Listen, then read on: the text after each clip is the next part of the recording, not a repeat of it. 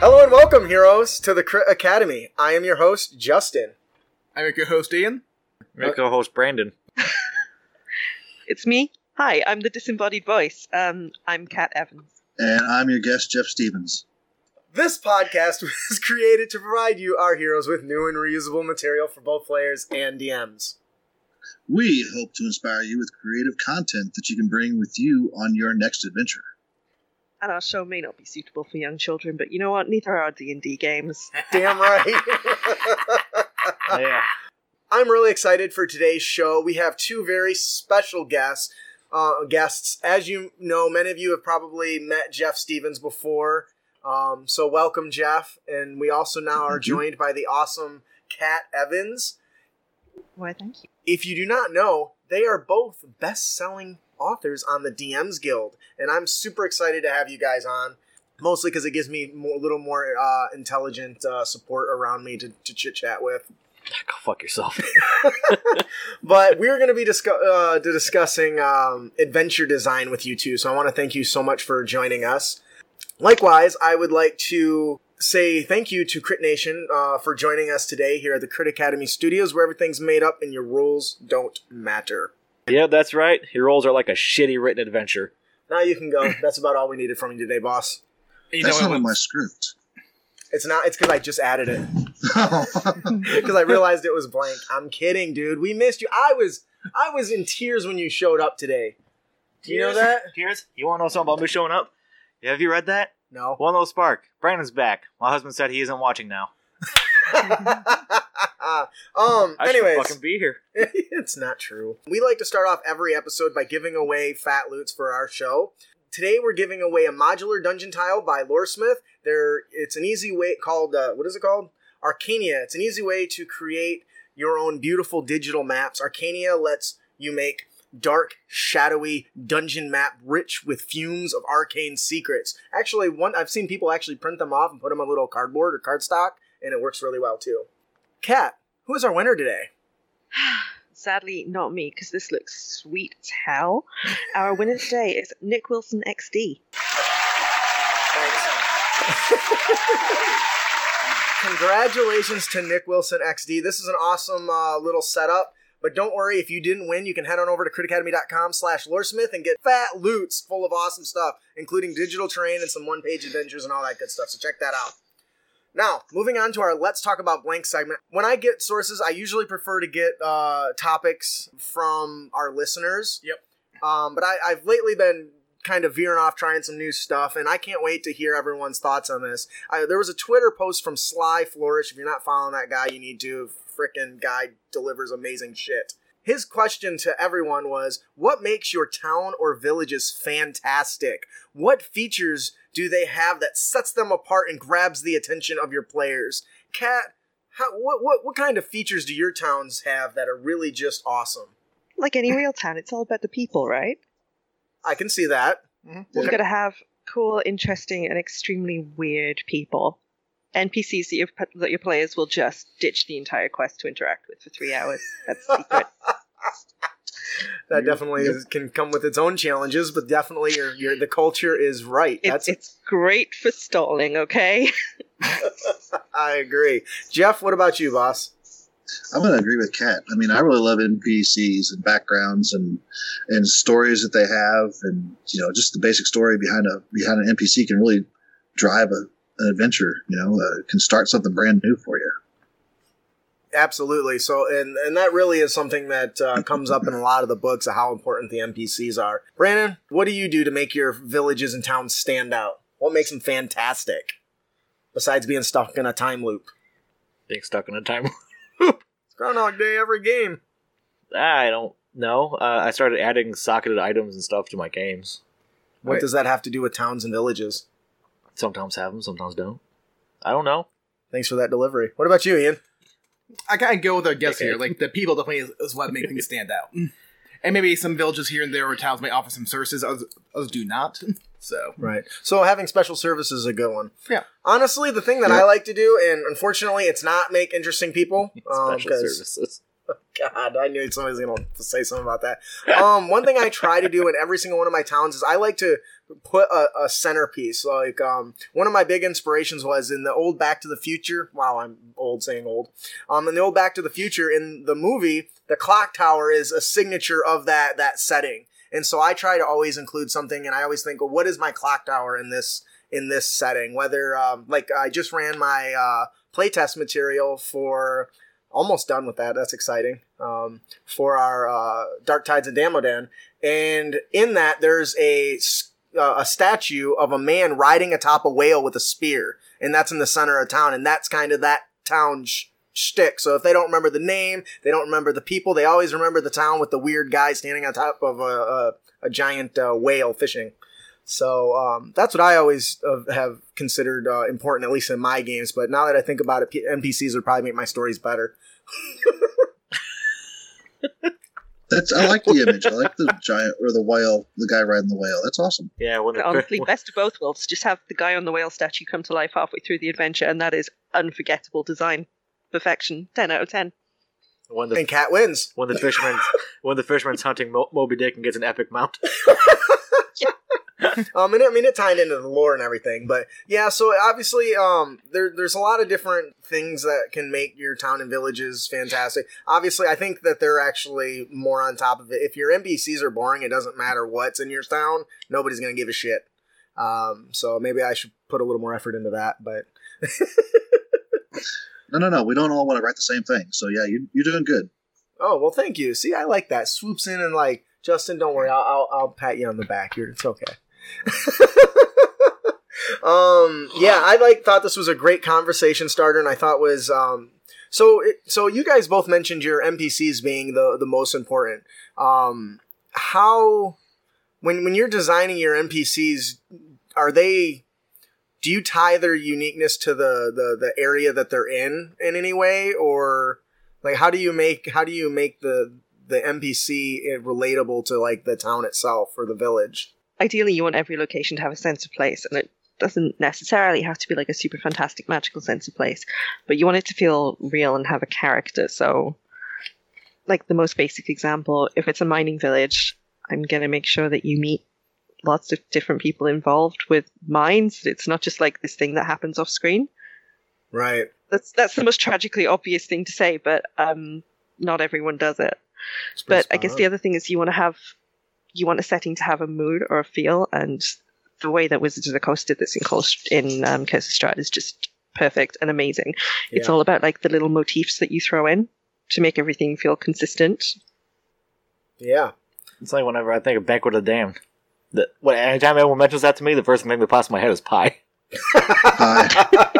Yes, that's a good example. Well, I think that'll do it for our Let's Talk About Blank segment. Towns and villages are super important to most settings because adventurers are constantly passing through and saving the day. So being able to really spruce up your even the most mundane, even if you have to just randomly generate a village because your damn players went left instead of right, make sure you give it some an interesting person that's tied to their area. That's tied to the area in some way. I like the example with the miners. That really made a lot of sense. And then maybe some sort of unique feature that makes it important, whether it's a coal mine or some other shtick. So, what? Galaxy Quest. You think they're the miners? They look young enough. Miners, not miners, you idiot. That'll do it for our Let's Talk About Blank segment. In the game of D&D or any RPG, we spend a lot of time visiting other realms. If they want to visit other realms for inspiration, Brandon, how can they do that? Well, no matter what realm you play in, visiting other realms can help inspire your creativity, like checking out Audible. Audible's a great realm. You can go to CRIT Academy's website at CritAcademy.com, where we have a link to Audible. You can get a 30-day free trial and a free ebook if you do so. Cancel any time. You can save your money and get a free book. Losing sponsorship. I really don't think we should be telling people that they don't just cancel it. Anyways, and that's what everything's for, people. Right. So I'm really excited. So moving on to our main topic today, we are going to be discussing adventure design. Now, I'm going to be honest. I have an ulterior motive of having you on. I'm going to poke your both your brains since I'm in the process of finishing up my own adventure. So this is my opportunity to ask people that really know what's going on. Poor Jeff's probably gotten like 20 emails from me in the last year about this, but he's always happy to help.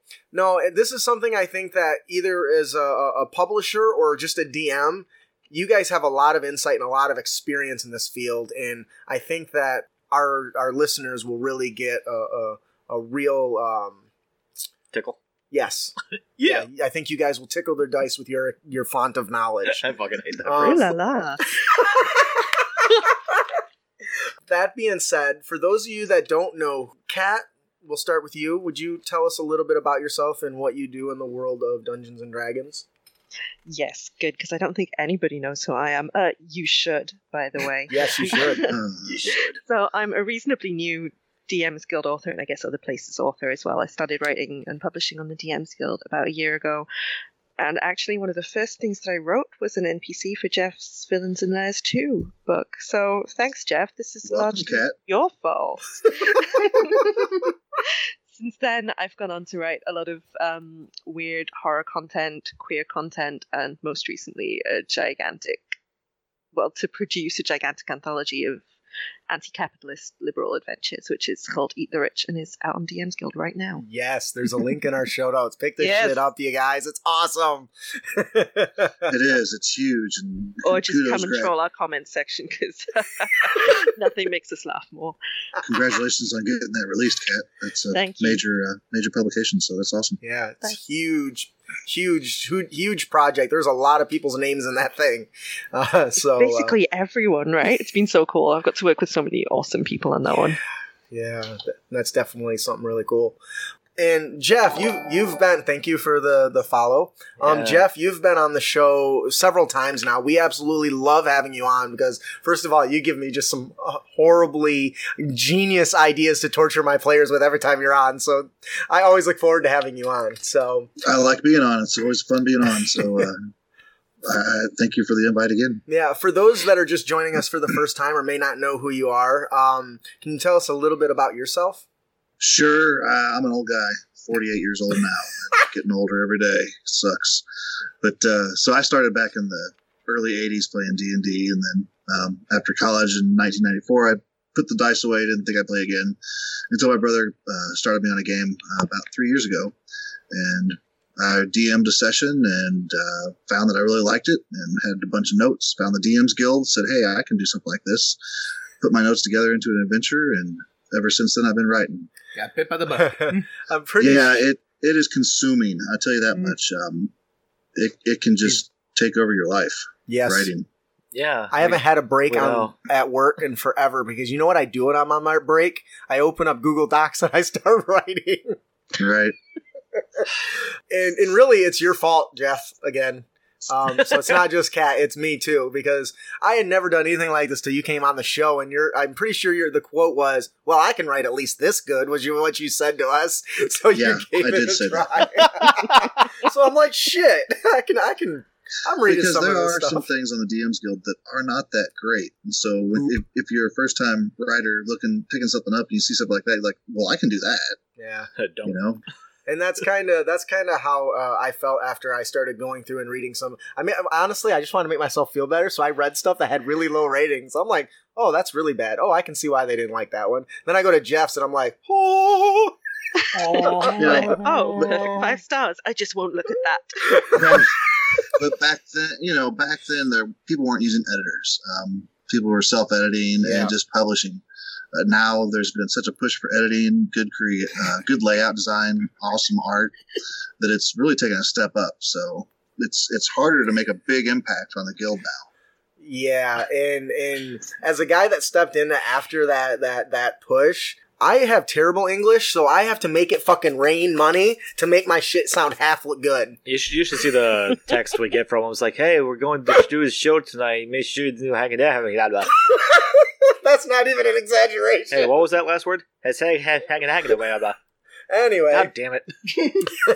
Anyways, everyone has that memorable moment when it comes to RPGs and gaming in general. Kat, can you tell us your most memorable D&D moment? Yes. So Okay, I've been playing since 97, so I've probably forgotten like 90% of the good things that happened to me, and most of what I remember are the ignominious character deaths. But the one good, happy thing that stands out is when I got my players to trap themselves in a time loop and make it entirely their fault that their home city was destroyed by a dragon 500 years in the past. Oh my god, that's awesome! What did they do to stick their own... screw themselves? Well, they could have just fought the dragon, right? But nobody wants to fight the dragon. That sounds dangerous. So they made this deal with it that it would... Okay, we were already in a weird Back to the Future time loop, so they were like 1,000 years behind where they should have been, because this is a thing you can do. And sometimes as a DM, you panic, and then you just start a separate timeline. Anyway, we've all been there. But rather than fight the young dragon that they found, they decided to like make a deal with it that it would leave the city alone for 500 years, so it's coming back when it's an ancient dragon to wreck their shit. Sometimes you really should just, fire in the sword. That's awesome. Thank you so much for sharing. I'm not thinking about that one clip from Rick and Morty. Are we the bad guys? Yeah. Jeff, you've told us about your most memorable moment. Do you have a more recent memory that really jumps out at you? That changes every gaming session, which is awesome. That's the best part of D&D is all the fun stuff that happens with the players and the characters and just the interaction.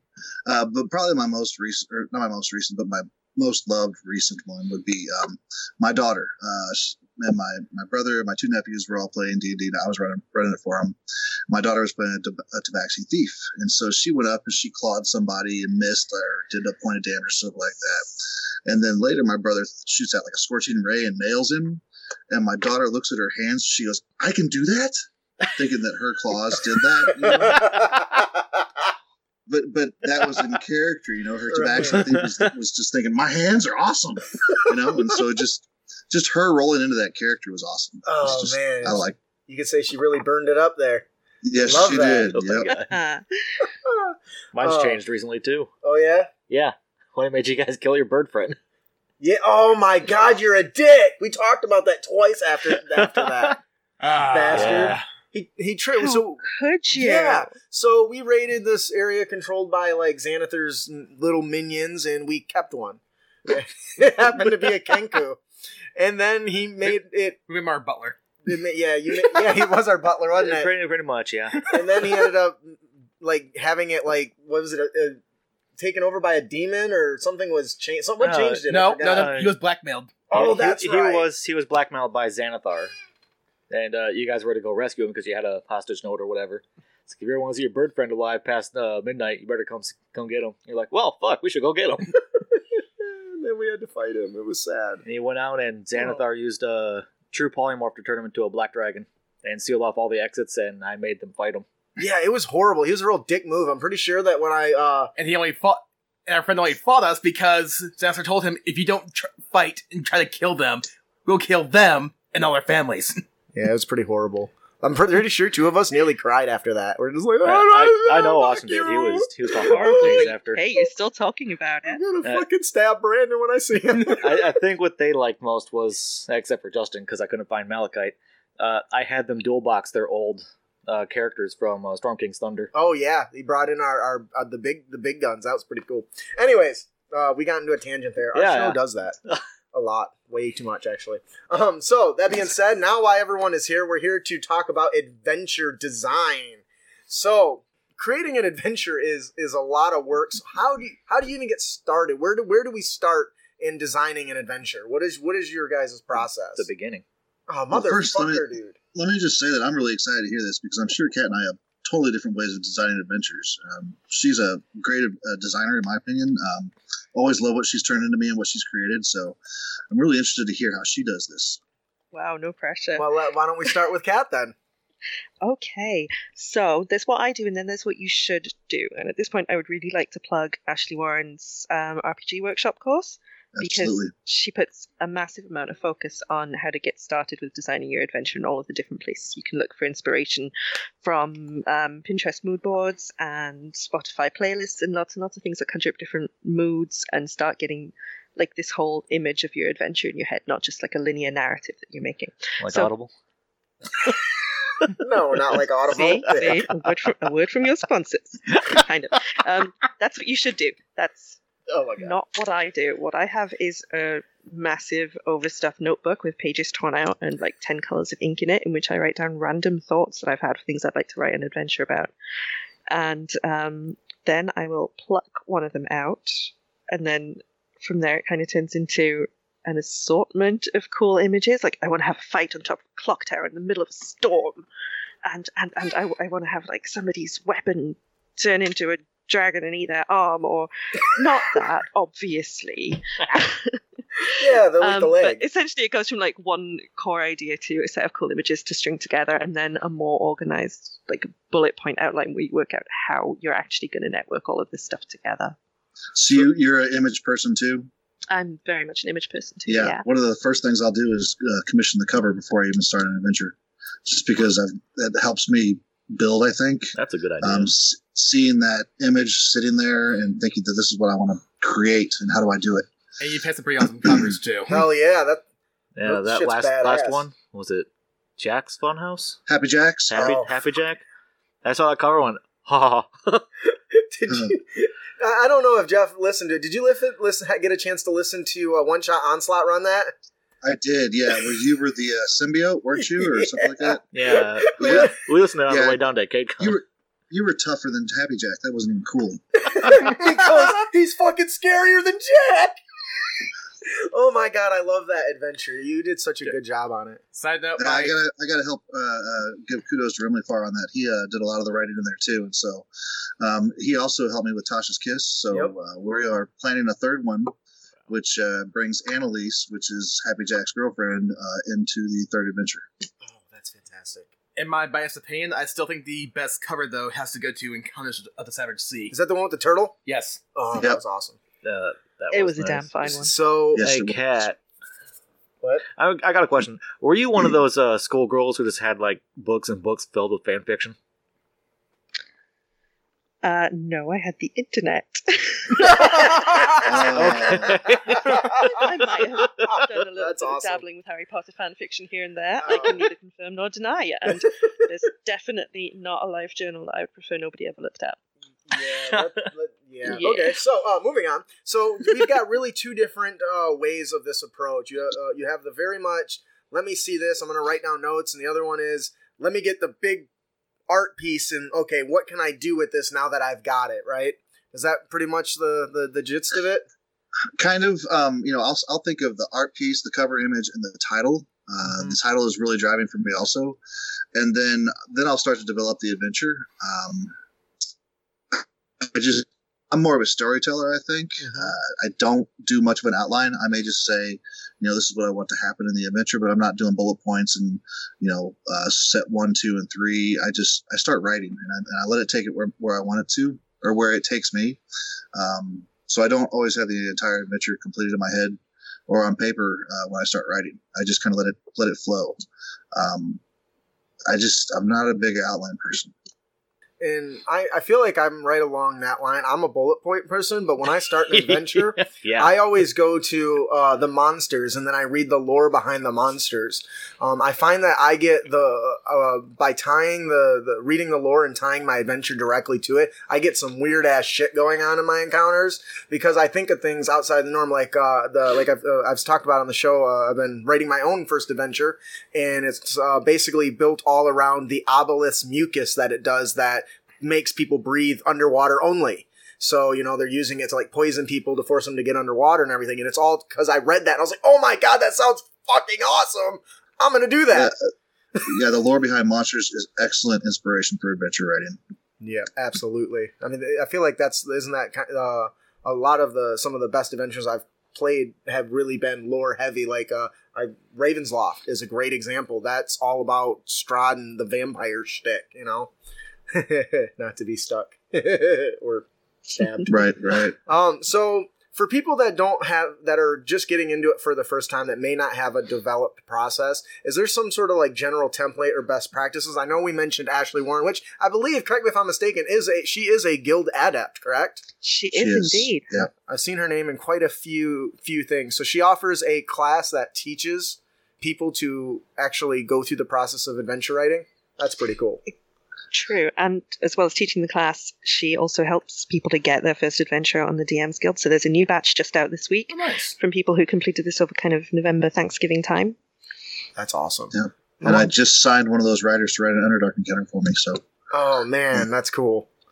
By the way, I would just like to thank you, Jeff, for hiring us nobodies and giving us a chance. I appreciate that. I think hiring multiple people for some of my products is better than me writing all the same thing, and you hear different voices. Oh, that's so good. You know that's what I want to do. I don't want to write all the adventures and just be my voice. There's people out there with great ideas that, you know, if they just have a one-time try at this or a couple times and they get something in one of my larger anthologies that's seen by a lot of people, that's great. And their voice is shared with other people. Right. And you're totally right. It's better for the customer as well. Like, nobody wants 30 adventures that are the same perspective on a bunch of different scenarios, 30 completely different ideas with different voices. It's just a lot cooler. Yeah, I would agree. You always go with the cliche chess piece. What? Cliche chess pieces. It's where you got the guy at the bottom, then it keeps going up to the top, to the big guy. I was always thinking about making a story based on that, saying, how do you get to this guy at the bottom? Then how does he tie into the next one? And how does he tie into the next one? And keeps going. Like a hierarchy for your adventure? Yeah. So you start with like the little minions that the players run into, and then they fight the little mini-boss who's working for this other guy who's tied to the big boss? My initial thought is actually thinking of the big final fight and how badass it could be and what they need to do to get there. Oh, wow. So you're already at the... I see. Okay, this is the big bad guy, and this is how I'm going to tie him to all this other stuff going on. Is that correct? Yeah. That's cool. Yeah, so you work backwards. Yeah, starting from the top of the tree. And that totally fits your personality, working backwards. I like that. Yeah, eat my ass. So, guys, what is the most important aspect of writing an adventure that should get the absolute most focus? For me, it's story. And...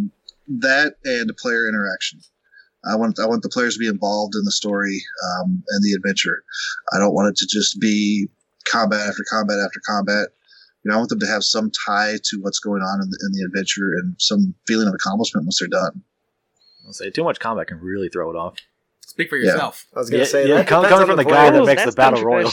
It depends. I mean, you don't want to write every adventure the same. So I may have some adventures that are going to be a lot of combat, some that are going to be only role play, because I think that's important to kind of make it not.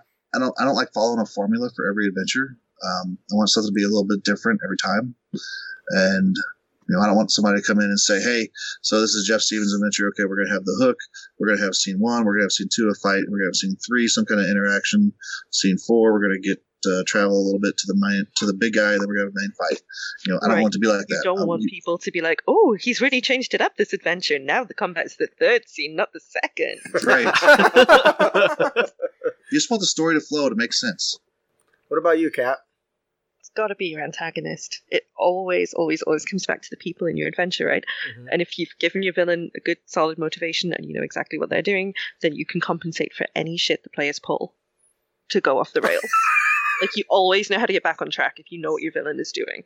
That's it's funny you mention that, because one of my favorite things to do is to actually use some of the magic and spells in the game, even if my big bad can't. But one of my favorites is, like, scrying spells that are always poking around to what the adventurers are doing, so regardless of which direction they take, the bastard knows what's going on all the time. See, I like letting my players... divert the villain's plans a couple of times, but you know, as long as I know what his 4th, 5th, and 6th backup plans are, I'm good. We're still on track. That made me think of like the meme of like a fighter in a group started dressing as a clown, and all the party members were like, "Why are you dressing up like a clown? Just in case the our enemy keeps trying to just describe me." Oh, come on, that's stupid. Then it flips like the villain's lair. A clown? That's because the balls be broken. I'm dressed like a clown because they're going to be looking for army guys. So Ellen Tucker is in the chat right now, and he says he wants to know who Kat and Jeff's favorite collaborator is on the guild and why it's Alan Tucker. Whoa, Alan. Pull us out. Just JK, LOL. Hey, Jeff. I'll say. Oh, okay. He said JK. Okay, all right. Yeah, he's clearly just joking around. He's joshing you. So, kind of touching on the aspects of writing your adventures, you know.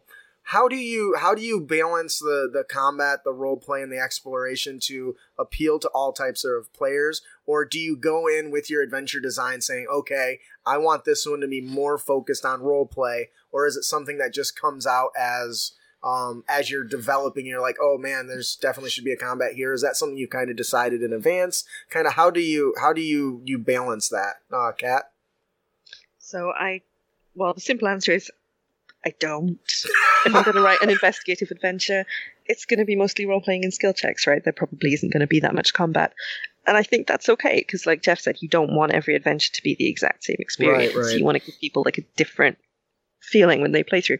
But the other really great thing that I've picked up from Adventurers League, for some crazy reason they let me write an Adventurers League module this year. The other good thing that thank you.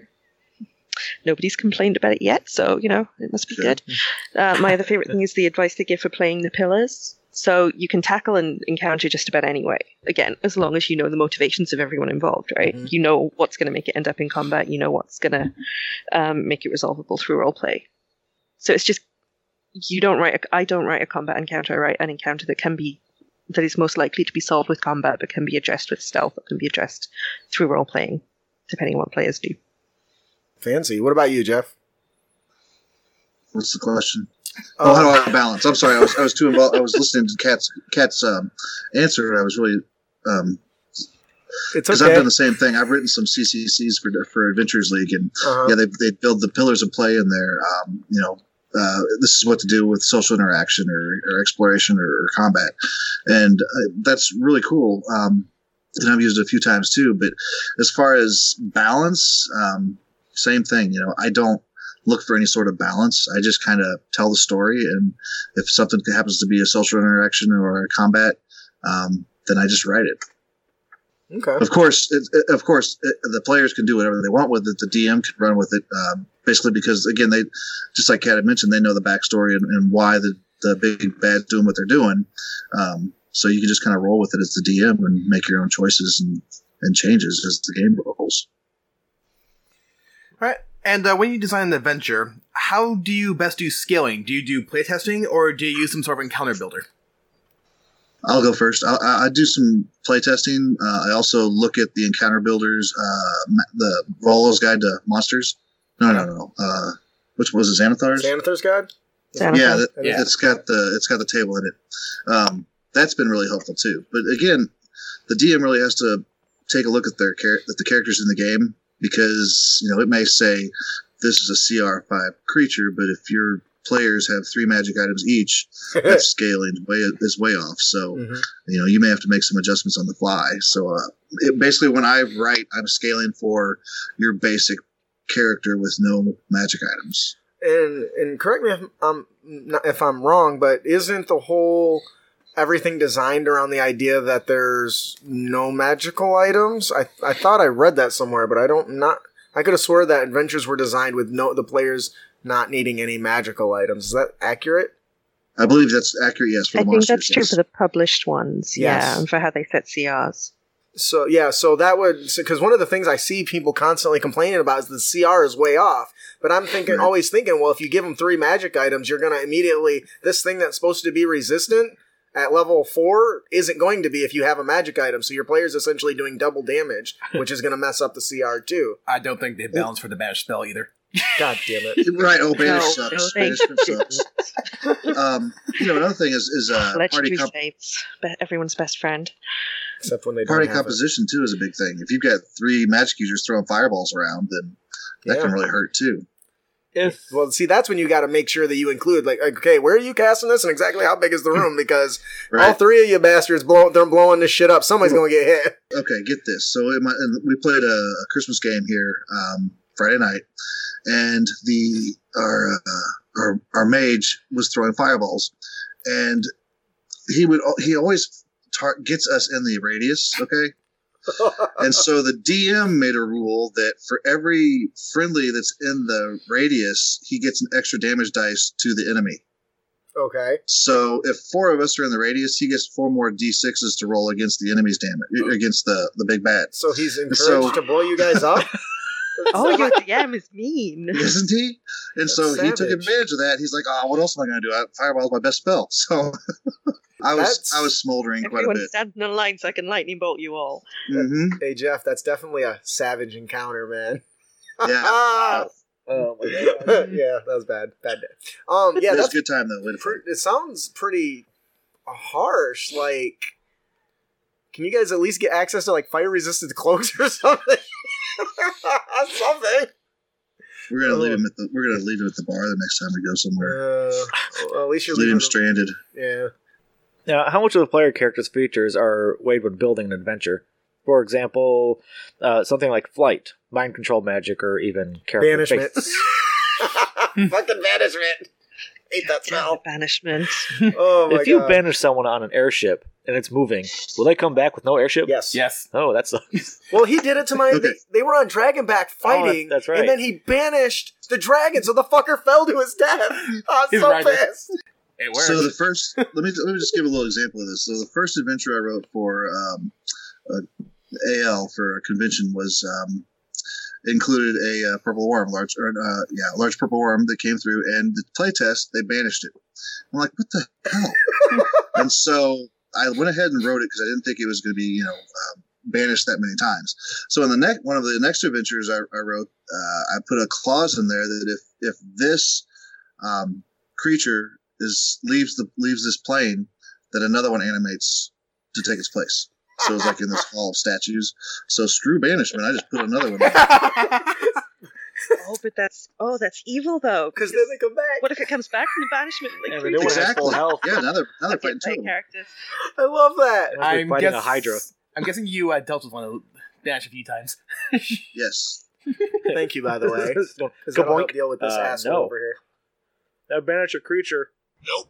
What about as far as balancing an adventure? You know. That's up to the DM, because we can't write knowing that you're going to have mind control magic or flight or even your character's face. We can take into account some of that, but there's no way that we can account for everything that's going to be at your table when you're playing the game. But that's fine. The other thing is sometimes it's nice for a player character to just get a quick win. Yeah, I would agree. Yep, like you might have 5 or 6 really meaningful challenges in your adventure, and if they snap their fingers and get past one of them, good for them. They feel like heroes. Or you'd never know when somebody pulls out a clipboard. Oh, fucker. They don't get the reference. He'd bypass an entire encounter by a surprise inspection at a fucking forge. Amazing. Yeah, it was clever. But then when it didn't work, he just banished the next bastard. I'm like, fuck! Though, he did come back when they were in the middle of another encounter. So, bitches.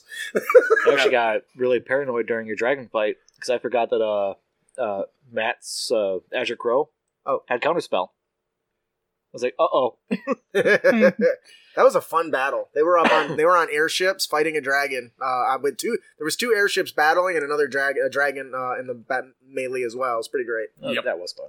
A lot. Yeah, it was. Well, and I could do that because I normally do Theater of the Mind. That's my preferred playstyle. But this asshole over here prefers little gridded combat shit. So I was like, okay, I haven't given him a lot of that. So for the end combat, I'm like, all right, I printed out big giant like 3-foot airship sheets, and I got 2 of them on the desk, and I did the whole as tactical as I could make it. And honestly, I think it made I was able to do more complex stuff because of that. Yeah, yes. Minis could be a lot of fun. Oh, yeah, that was fun. Yeah. So anyway, so it sounds like while you during your creation of your adventures, it's important to consider some potential features, but it doesn't really weigh too much on the design factor, right? Yeah, I think even though we talked about having like a roleplay heavy adventure or an investigative adventure, within that you still have different challenges. Yeah. And as long as there are kind of different ways of overriding each challenge, then it's fine. The players probably aren't going to stumble over everything. Right. Just something. So when writing an adventure, is there an ideal length that an adventure should be? Maybe not in an overall arcing campaign format, but like a start, a middle, and a rewarding end before it starts to kind of go off rails. Because I noticed sometimes, and it hasn't happened since I went to 5th edition, but in 4th edition, I would have these really long encounters planned or adventures planned, and I feel like my players would like derail so many different directions that I wasn't even on the original story anymore. It just kind of went a different direction. So when you're writing an adventure for like DMs Guild or for publishing, is there an ideal length for something like that? There's not an ideal length, but this is someone who's probably never been quoted on your show before. Coco Chanel, when getting dressed and accessorized to go out, had this motto of look in the mirror and then take one thing off. And the same thing kind of applies to adventure design. Look at what you've got, then strip it back. You need something that's about 30% as complicated as you start out with. Or at least I find. Because something that looks like a moderately complicated story with a couple of twists and turns on paper is a 10-session epic with 15 branching plot directions when the players get to it. Yes. You know, that actually reminds me of, have you guys seen the movie Upgrade? No. Unfortunately, nobody has. But why would you ask the question? Yeah. Because, well, one day someone's going to say yes. Right. No. But, well, the producer basically I'll watch it right after the interview. Fair enough. But basically, it's a cyberpunk movie, and the producer, he basically went to Blue House Productions, and they gave him basically full control over the entire movie itself, as long as he stayed within budget. And it's gone. Yep. Okay. And they gave him a budget of $5 million, which in the Hollywood money is not very much to make a movie at all. Fucking Tony Stark farts for $5 million. But he said that budget made him go back to the story he wrote. He's like, I have to refine this now. Oh, I don't need this action scene anymore. Oh, I'll simplify this technological concept, and it forced him to scale back, made him go down to the base components, make it see what works. So that's what that made me think of. Was it a good movie? Yes, it was. Oh, well, there you have it. Yeah. Edges and everything, I guess. What do you think, Jeff? I'll watch it. I'll check it out. No, the question. About the question? Do you agree, or? That was a long way back. Sorry. That's okay. It's fine. Yeah, if you're doing a one-shot, then it has to be, pretty straightforward. There can't be a whole lot of opportunity for running off the rails. I do write railroad adventures. I mean, basically, you have to do this and this and this to get it. I think that's the definition of a one-shot adventure. Mm-hmm. Now, some of my other adventures are a little more open, or at the ending, I give suggestions on how you can expand on this. But, for a one-shot adventure, you pretty well have to make it pretty simple. Yep. And honestly, I kind of agree with that. And I wouldn't have thought that before, but now that I started, I have no experience like professionally publishing an adventure. I'm almost done with the first one I've done, and it is way more complex than it was in my head. It's too much. So I may take advice from, who was it? Coco what? Coco Chanel. Coco Chanel. In the D&D world, and I may trim down my adventure a smidge, because as I was running it for my players for the final playtest, I'm just like, man, there's a lot of shit in here. I mean, but I'm the type of player though, and I got DM by extension, is I like the long-winded reads that are very vibrant and descriptive, and I can only do that when I write it out, so I really kind of went overboard, but I really enjoy that, and hopefully they're not so long that the player's eyes glaze over, but, So let's talk about box texts. He's like, damn it, Justin! That is one of the big thing, one of the big talking points in the industry right now, is how much box text to include. My personal opinion is write whatever you want. It could be too much, maybe, for some people, but not enough for others. If you want to keep it down to 2 sentences, great. If you want to make it 4 sentences, great. If you want to write 2 paragraphs, fine. As long as it's part of the story, and it's giving information that the players can use, I think that's fine. You don't even have to use box text. I mean, I've written some things that just the summary underneath this section is enough for the DM to just read back to the players or summarize and give that to the players. I just think it's you do whatever you want. Just do what makes you happy. It's going to make other people's happy or not happy. Some people want the box text, and if you're not writing box text, you're not going to appeal to them. So I just think there's a lot of ways you can go with box text, and there's no perfect way to do it. And you've got to think about what your box text is for, right? Because if you read out, I just wrote a 350-word chunk box text for something that I released last week. It's a big villainous monologue, which I rarely indulge in, but man, it was fun to write. But, is he monologuing? What? But like, what is it for, right? Is it for the DM to read out to the players until their eyes glaze over, or is it to help your DM get an image of the dungeon in their mind so that they can then convey it? I think it's both things there, Kat. I think it's for the DM to get the image, and that same image is going to be portrayed to the players and the characters as they're hearing it. You know, I've read your writing. I know you're a great writer, so I can imagine that you're going to instill some great images in these in the players and the DMs while they're reading this to them. I'll admit, box tests can be pretty fun. In fact, I remember when you asked us to fill some box tests for one of your upcoming products. My God, yes, for Fantastic Terrain, which we'll talk about shortly. And basically, Justin asked us to write down box text to, like, he puts in traps, Fantastic Terrain and all that, and to basically give, like, adventure accounts of them experiencing it. But for one, I think it's like a alchemist lab, I decided to go a completely different direction, and I wrote in a help wanted ad in a newspaper. Remember that? I was reading that. That's funny. It's something like, wanted, a lab assistant who is not afraid to work with hazardous chemicals and creatures, and understands that mixed thoroughly does not mean pour into a jar and shake. I assume he went boom. Alan Tucker actually says in chat, box text is for establishing a mood. Let the players ask questions about the details that they want to know. Ooh, nice. Yes. And I agree with it now. And I think I read this somewhere, or I just made it up in my head. I could have swore that I read something where people were struggling over box text because some people would include critical information into it as opposed to just flavor, and some DMs can get confused by that. Is that accurate? Yeah, there was definitely some conversation like that on Twitter this week, because I remember shouting my opinions into the void about it. I missed that. I don't think I saw that. I'm basically saying what Alan said, right? It's to set the mood. It's to conjure up a feel and kind of give you some sensory impressions. And If you read out all of these details of the room is 30 foot long by 20 foot wide, as formed as your players will glaze over. Which I did that when I was first starting out, you know, not realizing what I was doing. And then, you know, you learn as you go. Yeah. No, I've had that a few times when I was doing the campaign with you guys. They're looking at box text and be like, are they supposed to know this? Right. So as we're building out our adventure here, there's a lot of different pacing that happens, and depending on the writer and the format, the pacing is different. Is there a significant difference when designing an adventure between one that's heavily combat versus roleplay versus exploration? I mean, I personally would think pacing in combat would be faster, because you basically just have, okay, you enter a room, there's a battle. Move down the hall, there's another one.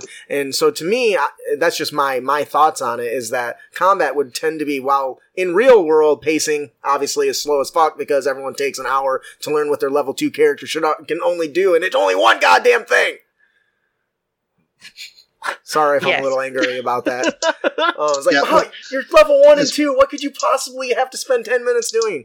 It's okay, anyway. We've all let the new player play a wizard, it's fine. Oh my god. She knew it! I don't even play a wizard.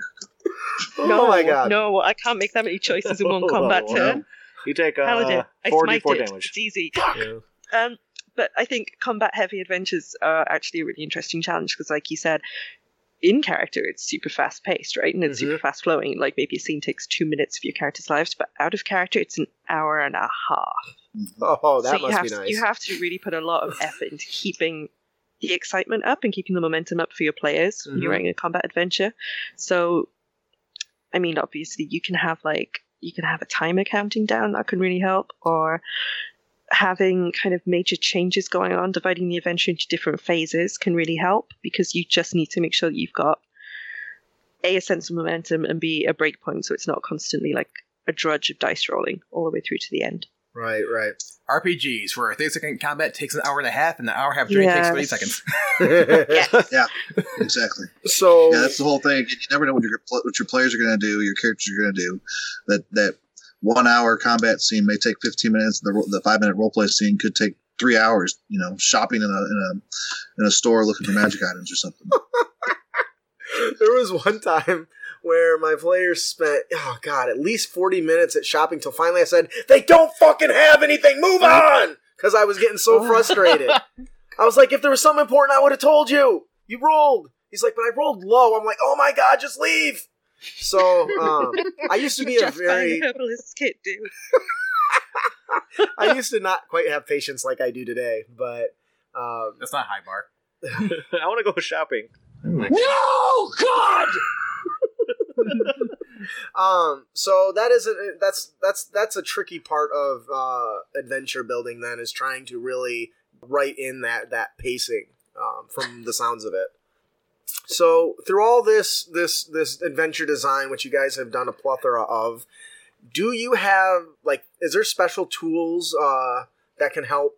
I'm gonna plug D&D Beyond, just because. It's so easy to get on. You know, I have all the books. I downloaded them all just because I'm a writer. Just go in there and search for Ancient Black Dragon, and you've got all the stats right there in front of you. And it's just so easy to navigate and not having to go through all the books.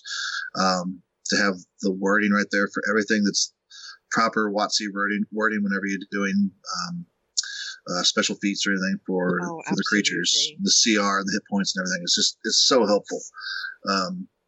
That's a big tool, and I know Kat had mentioned the RPG Writers Workshop, and that's another big tool that if you've got I think it was like $35 this year for the last one, $30 something like that. Oh, that's really reasonable. There's usually a free track as well where you don't get quite so many resources, but you still get the lectures and stuff. Yeah, if you're interested in writing, get in there and join that and go through that course. It's great. How often does that take place? I think she did it twice this year. Is that right, Kat? Yeah, there's usually a spring and a fall semester, so it'll be like March or April. Okay. I'll have to look into that. Huh. Yeah, it's pretty cool. Is it only adventure design, or do they cover other things like building character options or building, some sort of setting or you know what I mean? Or is it just adventure design? It's always been adventure design so far, but I think you could easily broaden it out to things like setting design. Something that's heavily mechanical, like character options, it probably isn't perfect for. Right. But hey, maybe someone else out there wants to make a mechanics design. Or Ashley just builds on it. Yeah. Yeah. Also, this episode is not brought to you by D&D Beyond, but D&D Beyond, if you're listening, Kobold Press doesn't renew their sponsorship for a few more months, so we've got an opportunity for you. Head on over to CritAcademy.com. Reach out to us. You're laughing at Tater. What? Justin, you need to take a proper grammar course first. Oh, fuck you, dude. It's bad when I know my own shortcomings. English 101. I need English 1 through 101. I only speak bad English. So, anyways, what are some of the biggest challenges that come into writing an adventure? And really, by extension, how do you overcome those challenges? Kat, would you like to start? Okay, I'll take that as a no. That's a no. That is a challenge. I'm perfection incarnate. I was going to say, Kat's pretty well the perfectionist.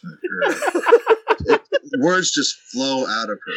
Oh. It's like she puts her finger on the paper and it just happens. You know? Got a beer in one hand, TV over here, and her hand's moving on its own. Yep. What about you, Jeff? Yeah, I have the coolest wall up patron, honestly. She doesn't even have to have an editor. That's how it works. Whoa. Cool. I feel anxiety creeping in real fast. So biggest challenges in writing, finding the time to get it finished, and then feeling that it's finished. And not wanting to go back over it again and again and again, and finally just saying, okay, I'm going to publish this thing, and then I'll, I know it's not perfect, but... It's perfect. Nothing is ever perfect for me. But it's perfectly good. Yes, exactly. Good enough? Well, I wouldn't want to say good enough. It's just, it's not perfect for me, because I'll come back 2 months later and think, oh, I should have added that to it. And so I may go back in and add it to it, or just leave it the way it is, because it's still, it's the adventure's doing great. And nobody's complained about it. So, you know, sometimes just want to leave things alone. Keep it simple and let people do what they want to do with it. Ain't nobody got time for that. One thing that I've struggled with, and please share if this has happened to you. I don't know if it was because it was my first foray into writing. The first several months, I was just spewing out my ideas, and the longer it went, it's like I really should go write more of that. Blah, I'm done. I don't know if maybe that's what writer's block is, where I was like, okay, I've got this done, but I don't really have no motivation to finish now. Sure, I've written like 12,000 words, 13,000 words, but I probably should write more. Okay, now I'm up to 20. Yeah, I'm gonna go do something else. That's good. Cat, you want to have anything to say? I hear deep breath. Sorry, my laptop spontaneously muted itself for a few seconds there. That was super fun. No, I'm afraid I don't have anything to add to that very sensible point. No, I'm the same way. I went through like 2 weeks where I couldn't. I knew I needed to work on something, but I couldn't. It wasn't there. I just could not sit down to write it. And then after about 2 weeks, you know, I think my brain clears, or I just get another burst of energy to write, and so I sat down and I finished it. But I think it just goes in spurts. Sometimes you'll be super motivated to write, and then other times you're like having imposter syndrome, thinking, "What am I doing this for? I can't write. My stuff's not any good. What are people buying my stuff for and saying it's good for? It's not, you know." And so I think you just I go through that. I don't know about anybody else. Completely. I know people talk about it. Yeah. I think I don't know anybody who doesn't go through that. It's scary hilarious thing. It's like a support group of 50 really talented writers going, "Why am I terrible?" If it makes you feel better, Jeff, you're horrible. Okay, terrible. I mean, either we're all terrible or we're all amazing, and I know which I prefer.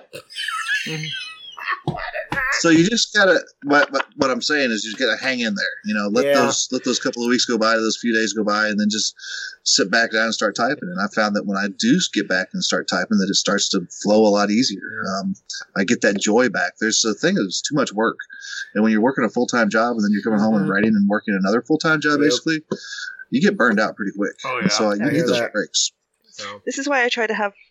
Well, I try to have 2 or 3 projects on the go, but it usually ends up being more like 7 or 8 projects on the go because I have real problems saying no to things, even when I have no time. But then it always feels like you're cheating on the difficult adventure with the easy one that you really want to write. Right. It is easy. I've got the problem with saying no also, Kat. There's too many things I want to be involved in. When I hear the idea, too much cool stuff going on. All right. Yeah, I'll be involved in that. Yep. I hear that. I get that too when it comes to drawing. You get home from work, and I know I have stuff I got to draw up, and I look at my PC and it says, drawing sounds a lot like Rocket League. Okay.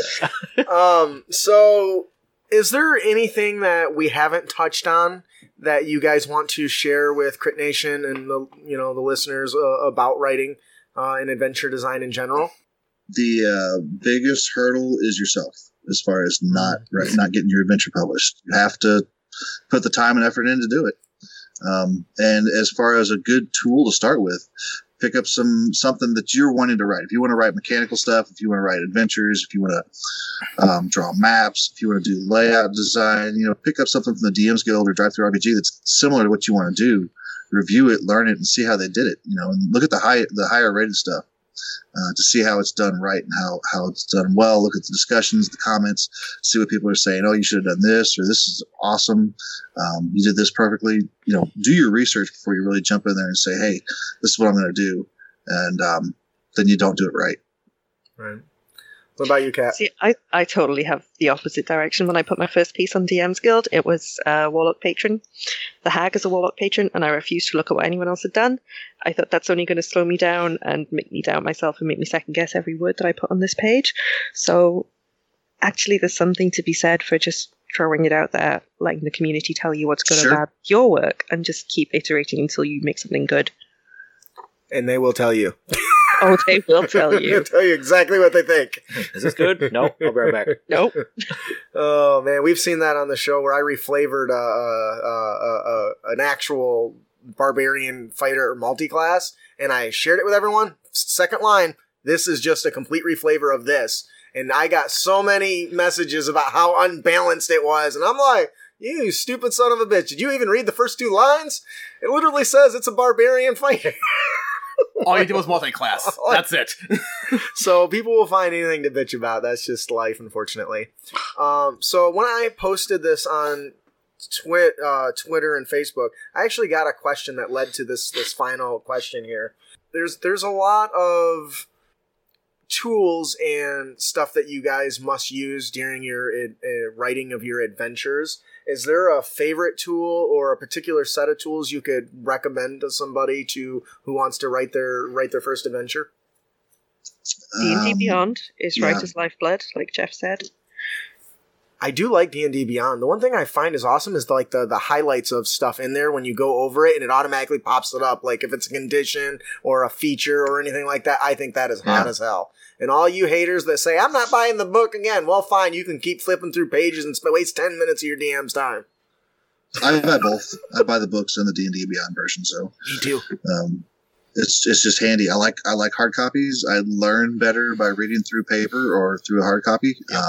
But I like having the ease of use of the D&D Beyond piece, so especially for reference. What do you guys publish on? Like, what do you write? I use Word. I use Microsoft Word. Oh, I like my InDesign. See, I'm too old to know how to use InDesign. I tried InDesign. I couldn't figure it out. Everybody, because I can't figure it out. It looks like an alien technology every time I open it. That's how I know I was getting old. I looked at this shit. I was like, I'm going to go back to Publisher. I actually tried Scribus, though. That's pretty nice. It's a free one, too. I'm able to make things look, I think, okay using Word. I think you do great. I would love to learn InDesign, but it's just having so many projects, you know, it's hard to learn how to take the time to do that. Now, if I ever go full-time at this job, then I'll put some time towards learning that. But, right. Tucker just burned your ass. Word is perfectly good. Like, there's nothing that you can't do in Word. I just like InDesign because it's really good for integrating Photoshop, which is where I do all my fiddling with graphics because I can't afford original art. I have to play with stock art. Alan Tucker's like, I'm so having that connectivity is really super helpful. And he uses InDesign. Yeah. That's funny.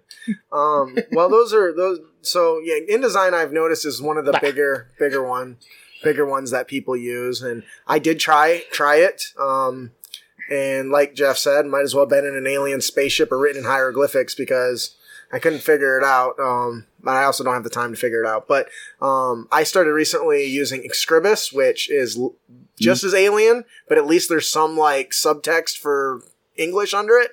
So I got the flow of it, but I think I'm going to go back to Microsoft Publisher just because I've done been. That just makes sense. Now, there's also a brewery, I think, right? Oh, yeah. Homebrewery, brewery, and GM Binder, both, I think. GM Binder, that's right, yeah.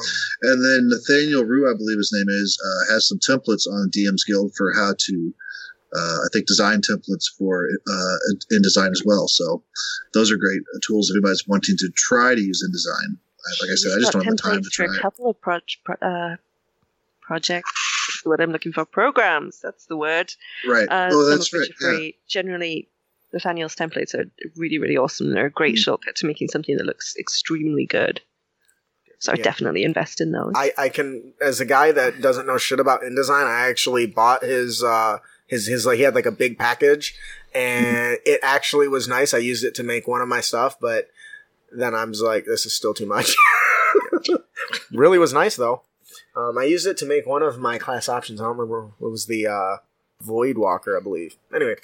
Actually, before we progress too far, in chat, a couple of users did say that some of the resources they use is, like, I know we spoke more on, like, programs and other resources we use just now, but Old Henny DK says when he's building encounters, he'll actually listen to a song for inspiration. Okay. Mm-hmm. Sure. Yep. And Chuckles, like, he likes to get inspiration by browsing through Pinterest and random image searches on Google. And that is great. Kind of touching on something that we've mentioned in the past, he'll buy packs of Magic the Gathering cards, and we'll come up with ideas for stories from the artwork from those, too. We really need to get on that. Yeah. I literally have a box set of cards waiting for us to open them and do a show that's we build an encounter by drawing Magic cards and see what we can come up with. So that's great. Yeah, I've always wanted to do something like that. Yeah, I think it's just so cool, and it's such a good way to get out of your box and your bad habits. Yeah. And it might give me an excuse to buy more Keyforge cards, even though I'll buy right. Regarding the songs inspired encounters, my first campaign for D&D a couple years ago was all inspired by Metallica and Primus songs. Xanatharium. Yep, it was basically the Master of Puppets was the bad guy. Oh, and, hell yes! I'm stealing that. It was a good time. Now I'm thinking about that one time where I was seeing Thunderstruck during one of your zombie encounters. You bastard! You always break into the songs that are stuck in my head for the rest of the night. Well, to be fair, we were fighting zombies during a thunderstorm, and the chanting that you were starting to have them do was similar to. Well, yeah, it was going. So I guess that was kind of my fault. Yep.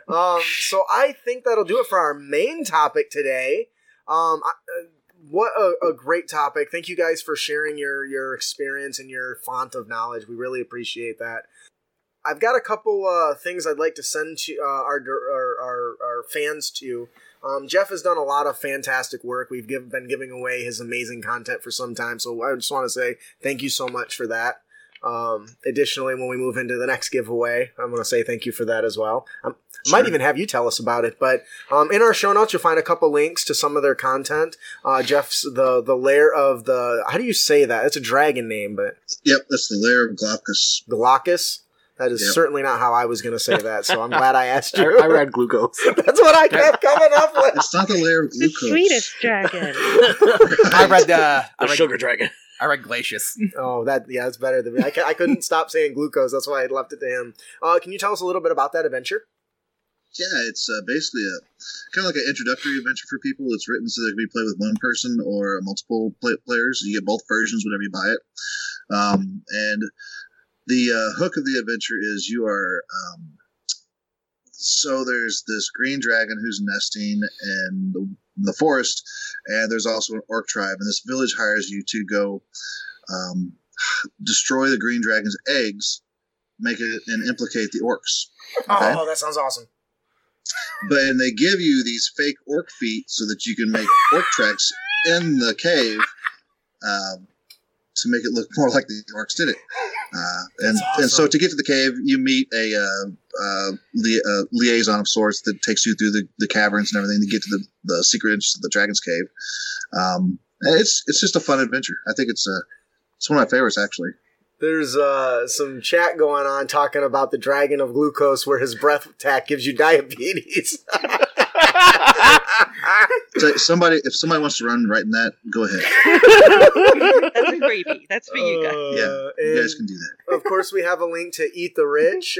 Kat, would you like to tell us a little bit more about that? I Eat love the Rich, this. Which ironically has nothing that I wrote in it except an introduction. I didn't know that. I was a producer on that book, but it's still a really cool book of 17 short one-shot adventures. For levels 1 to 17, where you can fight evil landlords and meet exploitative bosses and politicians with terrible haircuts, nudge, nudge, wink, wink, and intervene in the blood diamond trade and break demonic contracts and free robots from their evil overlords. Oh, please tell me his hair comes off and chases you or something like a mad crawling claw or something, because that would be awesome. That's a sequel. Oh, okay. Well, I would like to see that. So, did you curate that, or you were heavily involved in that? I curated that one. Yeah, that's what I thought. Yeah, me and my co-lead Alicia Furness put that one together. His hairpiece is a were-squirrel. A were-squirrel? Well, we'll be reissuing that book in a couple of days. See, I can't tell which country theory you're talking about. That's the sad part. Yeah, there's two of them. Right? It's all twins. Same clone bat. So, so definitely check those out. Please, if you do decide to pick them up, either use the link in the show notes or head on over to CritAcademy.com and click the DMs Guild link there for our affiliate. That being said, that'll do it for our main topic today. Before we move on to our final segment, our Honor Tips and Tricks, we have a wonderful gift to give away, compliments of the legendary Jeff Stevens. Do you want to tell everyone a little bit about Villains and Lairs 2, Jeff? Sure. I'll just read what's written here.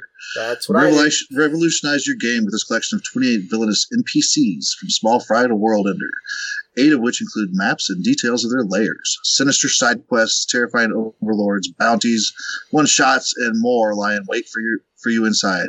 That's Villains and Lairs 2. Cat, who is our winner today? Who is our lucky winner? Our lucky winner today is Anthony Andreazza.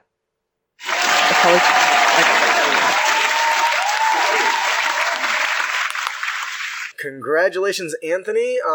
If you enjoy the product, first make sure to leave a wonderful review for Jeff Stevens. If you don't know, leaving reviews for DMs Guild content creators is one of the best things that you can do.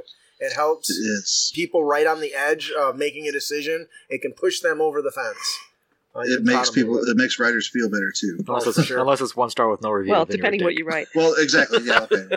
I had somebody do that, didn't they? They put one star review on our thing and it said, "Tell me what's fucking wrong with this. I can fix it." It's like one star, no review. Fuck you guys. But that's the only thing that's bringing it down. It's a silver bestseller for a giveaway product for pay what you want, and it's got one star that's stopping it from being a 5-star. I'm like, oh, I want to fucking stab that guy. Oh, I know. Anyways. But if you didn't win, have no fear. Jeff Stevens has you covered. You can head on over to CritAcademy.com/Jeff Stevens, and you can pick up Villains and Lairs 2 for free. So definitely do that. See, we include everyone. There's no losers here at the Crit Academy. I didn't say nothing. Why'd you both look at me? I don't know what you're talking about. All right, so congratulations. Actually, I looked at him. Whatever. It's a line of losers. That's true. Why were you guys even watching? Ian's on top. Fuck you guys. Dude, I did find out we've been getting way more hits now that I started exporting these to YouTube, so let's hope that trend continues. Hey, you guys were mentioning an article, weren't you? We were, yes. Like the top 10 D&D podcasts to listen to? I wish that's what it said. It was. Oh. It said top 10 podcasts. You should top 5. Top 5 stable D&D podcasts you should listen to, and 5 obscure ones you should listen to. Yes. Either way, you should be listening to us. So if you're not, what the fuck? We were on the obscure list. Yeah. Congratulations. Yeah, this time. Next time, who knows? Right. We're coming for you, Critical Role. Challenge accepted. Yeah, right. We'll see. I'll hang a noose while I'm at it. Anyways, so moving on to our unearthed tips and tricks. I fucking hate you. I'm going to stab you. And now, I'm going to beat you with my drink. Our Unearthed Tips and Tricks segment, where we bring you new and reusable material for both players and DMs. Love this shit. So, our character concept today is the Spell Thief. This was submitted by Amon Thomas on Facebook. The Blade Singer Wizard multi-classes into rogue or stealth, espionage, and similar features. They spend their nights and free time sneaking into other wizards' towers and homes and copying the spells that they've developed in their spellbooks. All this character wants is to learn as many spells as possible. And they fund the cost of materials by stealing shit while they're there. What do you guys think about this character concept? This sounds like one of the players in my game. Oh, yeah. Did they make this just for me? Right? I have no idea. Great. I love the concept. It's fun. Yeah. Straight and to the point. I think this is cool because you could say, well, I want him to be an arcane trickster, but by going into Wizard... specifically, I envision a blade singer who took just 1 or 2 levels into Thief just to get the cunning action and the small additional sneak attack dice. And fitting this together is this, because normally the way it works, correct me if I'm mistaken, when you're filling out your spell book, it's all that. And during your long rest, you're studying and you're researching to learn quote unquote new spells. And this way, you just flavor it as, he went out and found some shit from other people that he stole. And if you really want to make people's heads explode, make them a Kender. Ooh, nice. I think, though, as a DM, I would have a lot of fun with this because I totally would just have a wizard chasing them down because he stole a secret. Like let's say this fucker over here did it and got banishment. Oh, that guy's coming back for blood. You done stole his secret work. Oh, yeah. See, I would go full Johnny Mnemonic with it and have a wizard thief absorb some secret knowledge into his head. Oh, that is cool. That he doesn't want, and that's just going to fuck with him forever. Oh, that's awesome. That's great. The music won't stop playing. There is no music. Yes, there is. I really like this concept, and I would love to personally run something like this. I think it would be very fun. And I think I could, as a DM, I could definitely build an adventure focused just around this to really show off that concept. So that would make for a great consistent battle. The wizard he stole from just keeps coming back over and over and over again. And it turns out like he stole his dog, and the wizard's name is John Wickus. That's savage. I think that'll do it for our character concept today. You know, this actually makes me think of the meme of like, I tried to steal from a spell from Xanathar, but didn't work. My guy Goldfish. His what? His goldfish. He's gonna be just pissed. Goldfish. Oh man. Our monster variant of the podcast is the Rakshasa Deadshot. Despite their bestial features, Rakshasas are clever, malicious, and sophisticated. Rakshasa. I like that. Like Chicago.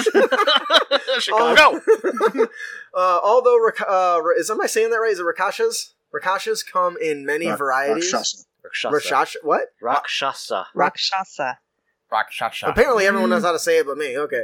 So, although the Rakshasa... Damn it. The Rock... what? You know what? I'm calling it what I've been calling it. Rakshasa. Rakshasa. God damn it. Rock sauce? What? Although they come in many varieties, they all share some common traits, namely their feline heads, backwards claws, and I never noticed that, by the way, until I was building this, that their hands are backwards, their claws are backwards. Did you know that? Yeah. Whatever. And they have a taste for luxury, which sounds very much adventurer to me. They often conceal their true appearance, adopting whatever disguises serve them best. Now, for you, I know Jeff's been here, Kat. When we do our monster variant, we basically take a stat block that already exists, and we just give it a little bit of spin. Now, this is less of a spin because it's a were-tiger, and that's pretty damn close already. But we like to add a few features to give them a little more spunk. So in this case, you're going to use the were-tiger stat block. You're going to lose the features lycanthropy. You can't spread it because it's not a were-tiger, and it doesn't shape change, so you treat it in the stats as hybrid and treat it as a hybrid form only. No regular human, no cat form. Now, that being said, we get all the cool features now. So you're going to give it the infernal language, you're going to give it innate spellcasting, and then at will it can cast disguise, self, and minor illusion that fits that Rakshasa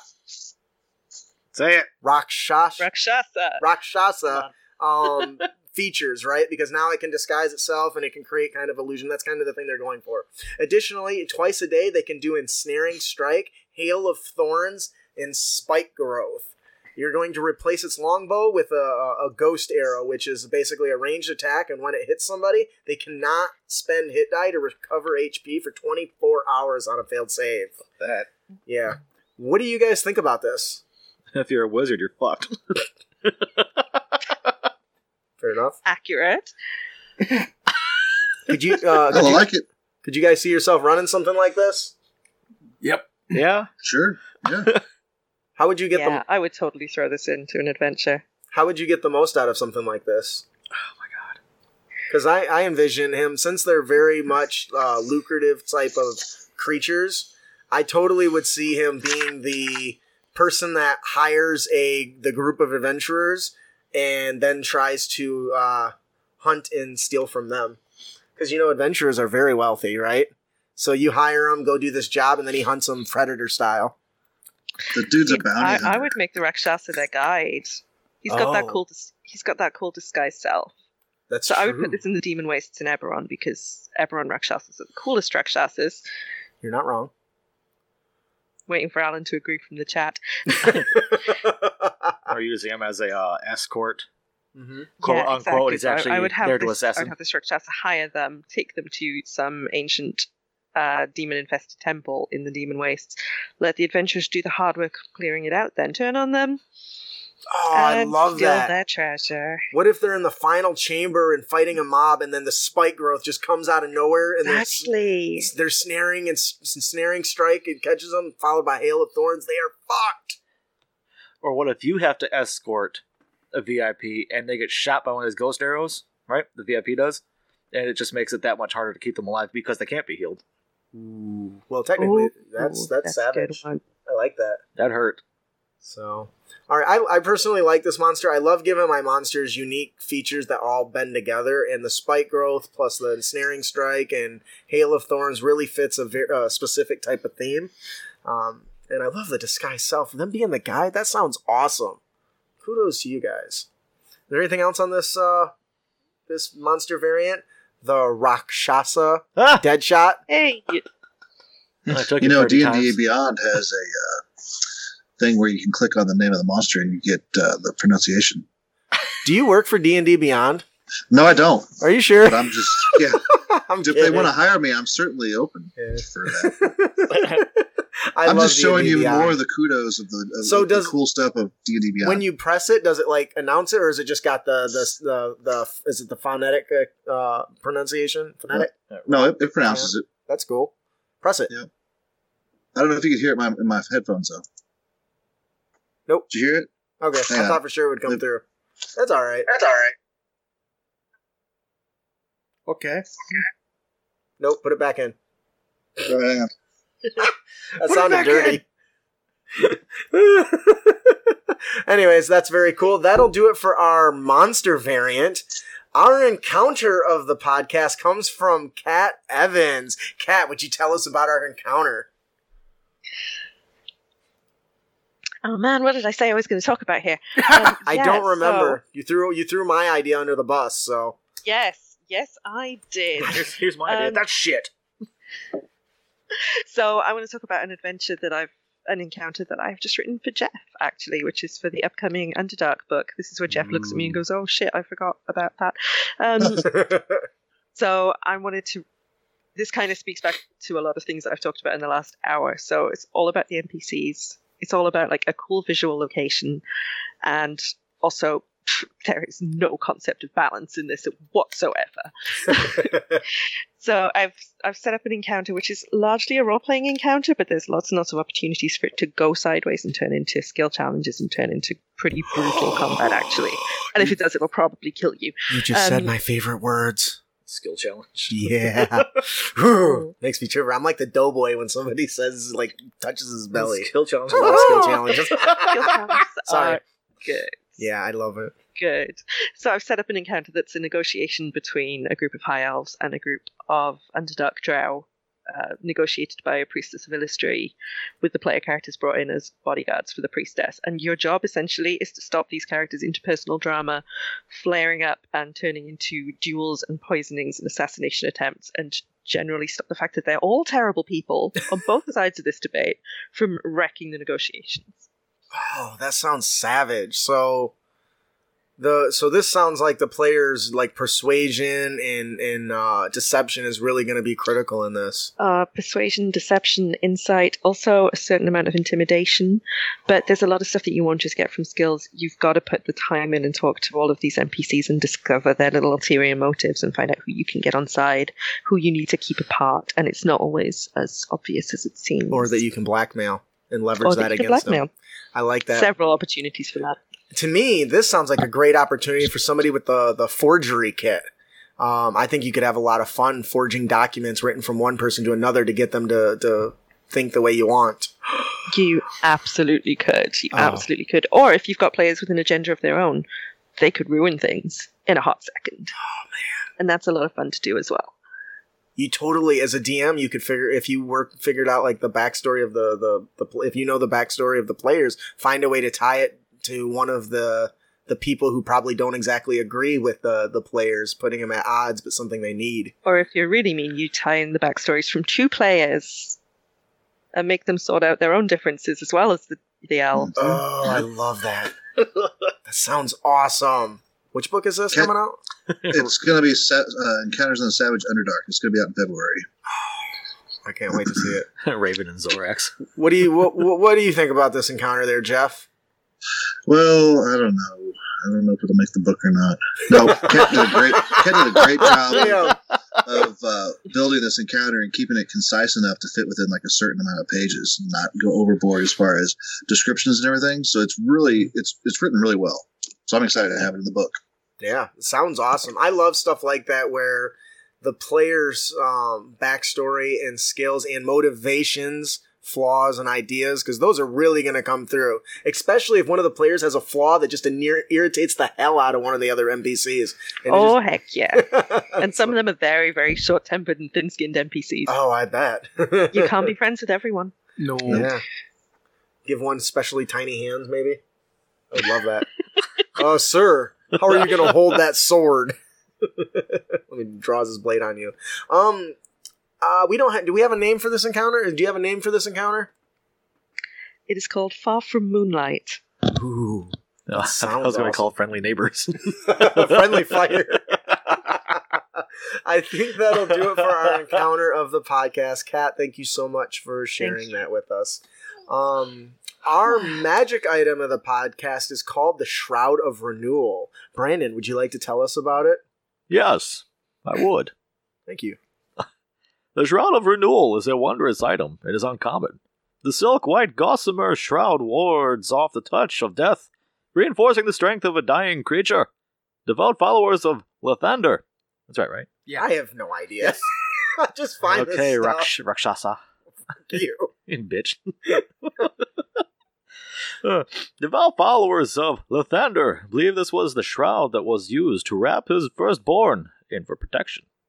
You can use an action to place the shroud over a dying creature. That creature has advantage on death saving throws. Additionally, while covered by the shroud, any critical hit against the creature becomes a normal one. Nice. What do you guys think about this? That bad, huh?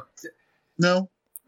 It was like crickets. I'm just reading it over again. You think it should have maybe a limit to how often it can be done? I don't know. Does your bag of holding have a limit on how much shit you can toss? Actually, yes. It does.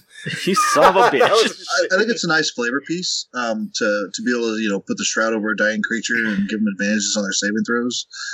But death saves, it doesn't mean it's going to save them. Right. They could still die. But I think it's a nice flavor piece. Yeah. I would make it a bonus action. Because by making it an action, it's kind of why don't I just force a potion down their throat, or why don't I just throw a healing spell at them?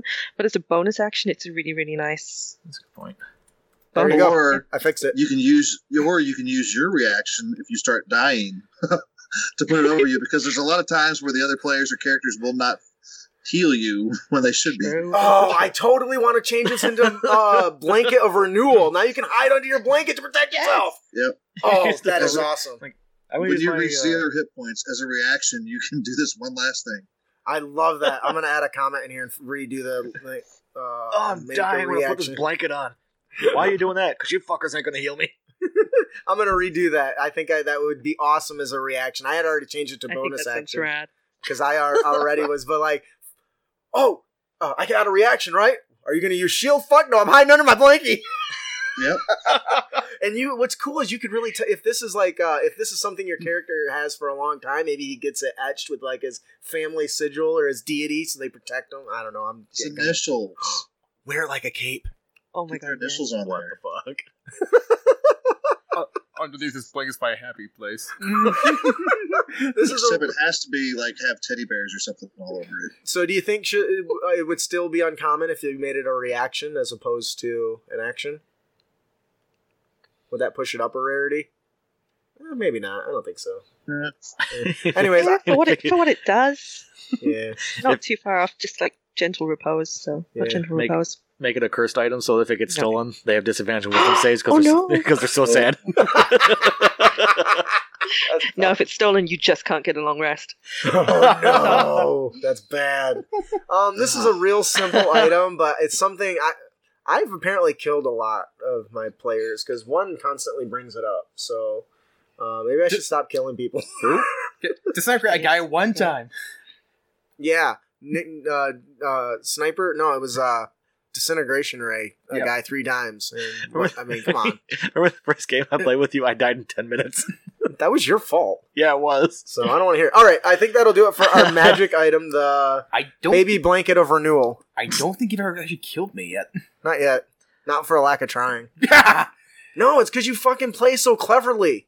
I can't kill this bastard, even if I wanted to. Not that I play against my players. I'm all for them secretly winning. That's what I liked about Austin. It's you never do deal damage to me. Oh, okay. Yes. Yeah. No, I do kill people. Unfortunately, the person I kill the most just died due to poor decisions. Sorry, Matt, you do. I once escaped a situation by diving into a gray ooze. Oh, yeah. Did you guys ever play The Haunt? Yeah, I played that at this Halloween. I haven't played it. It's got this little Chucky doll girl, and I like to play it where she crawls up on your body and like latches onto you and runs around up and down to escape. Mm-hmm. And so he's like, "Fuck this!" and he jumped into a gelatinous cube so it would burn her off. It worked. You know what? I would have done the same. That adventure is a good example of box text, of necessary box text. Yes, I would agree. Mm-hmm. It really sets the mood, and I don't know. That's really good.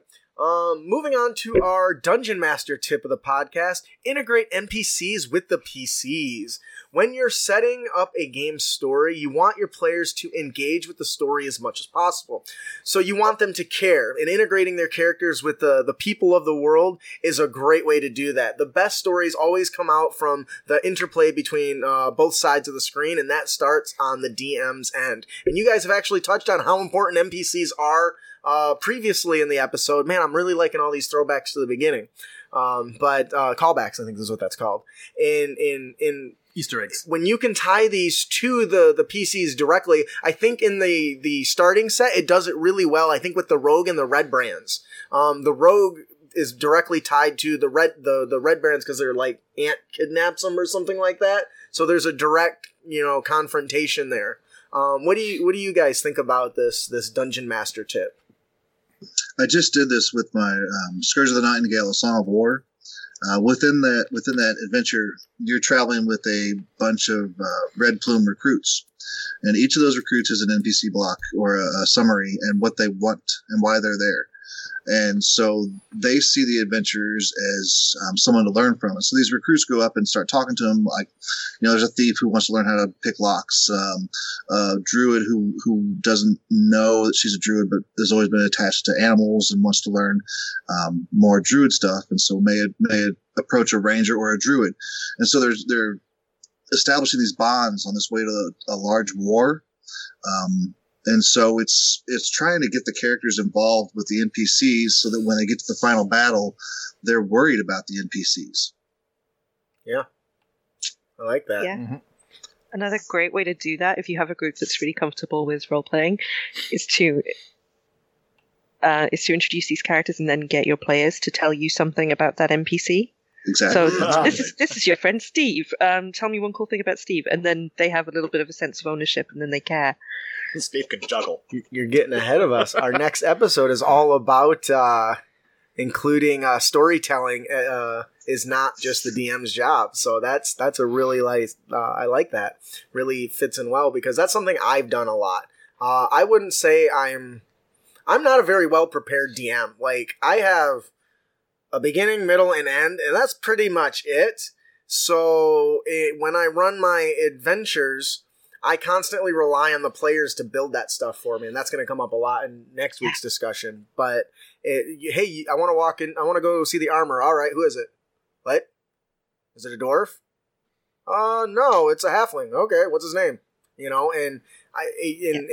Having them describe that gives them bigger connection build to the completely. Yeah, so yeah. I really like that. I got a whole episode planned for that because I'm a big fan of that, and that's how I make my life.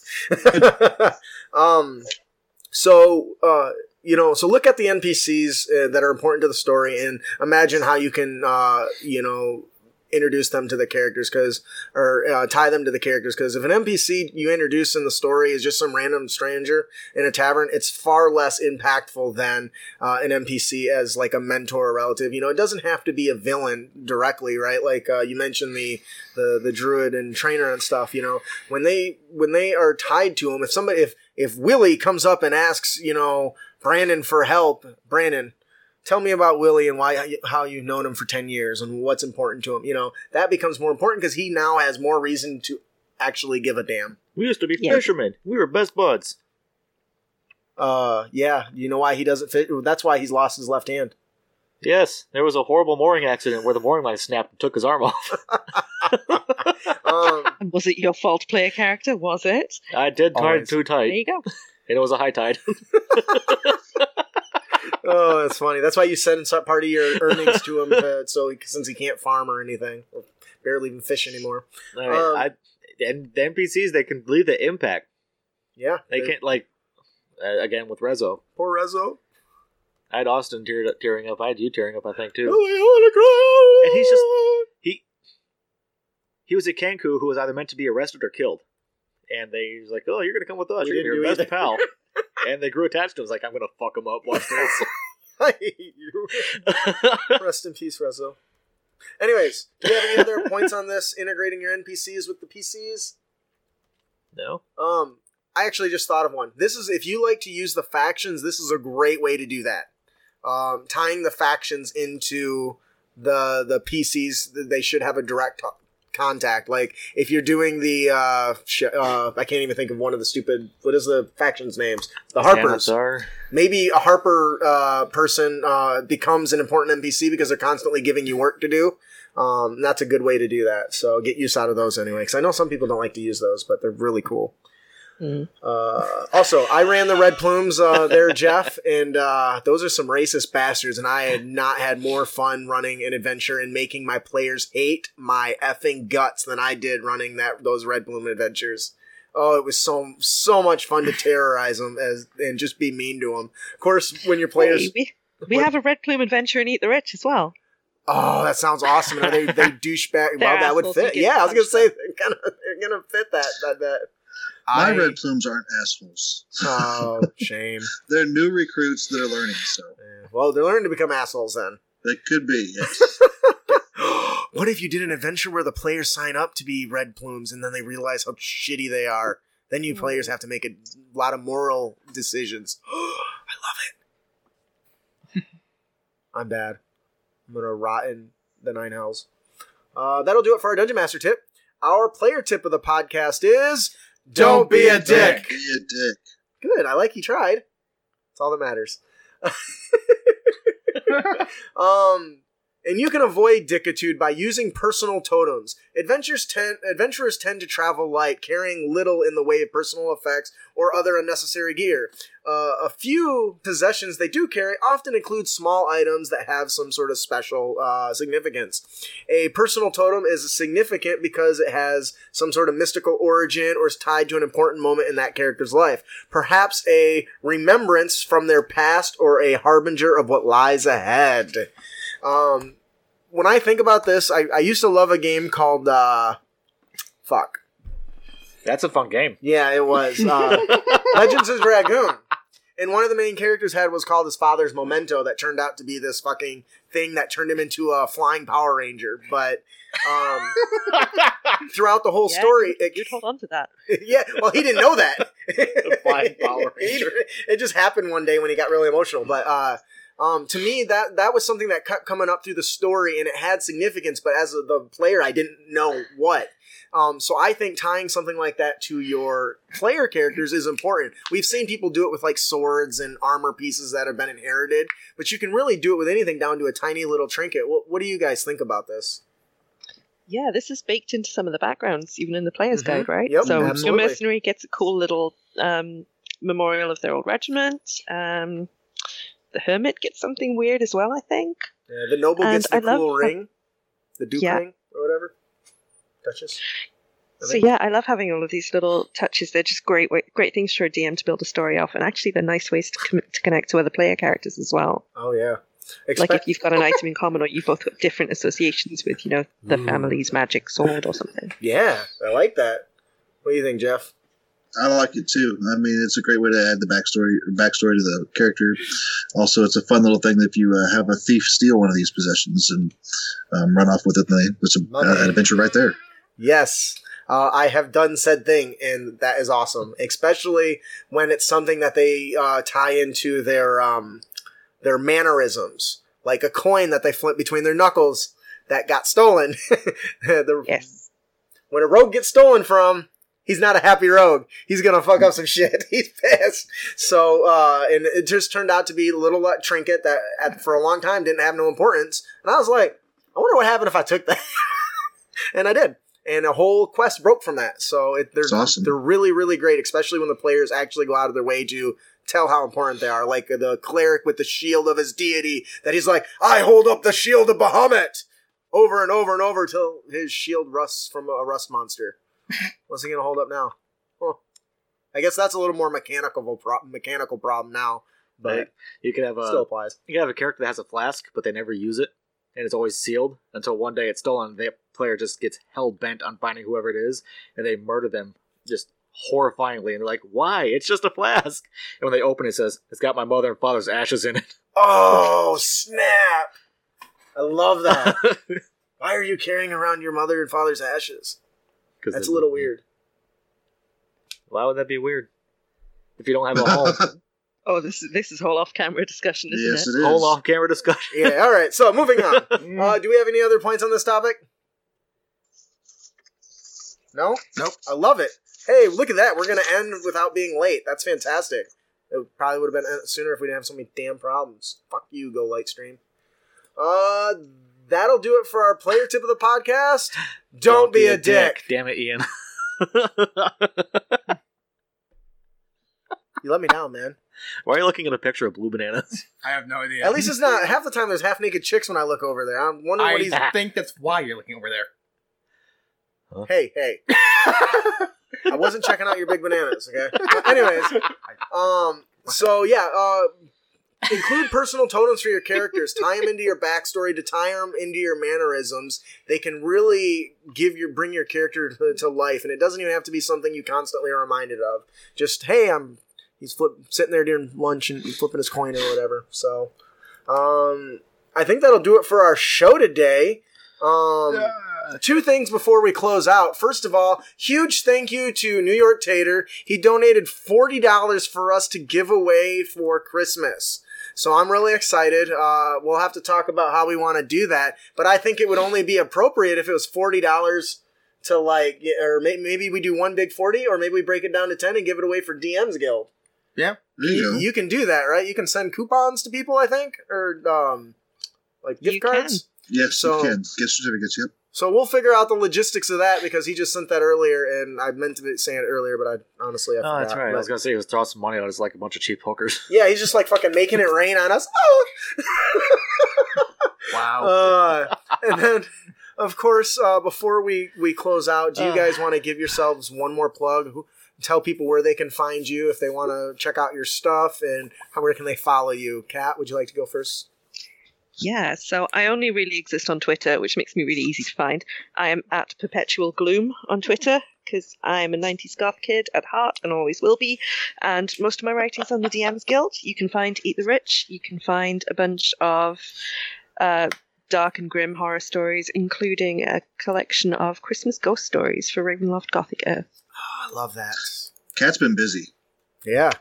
She's been doing a lot of stuff. So Cat doesn't know how to sleep. Yeah. What's that?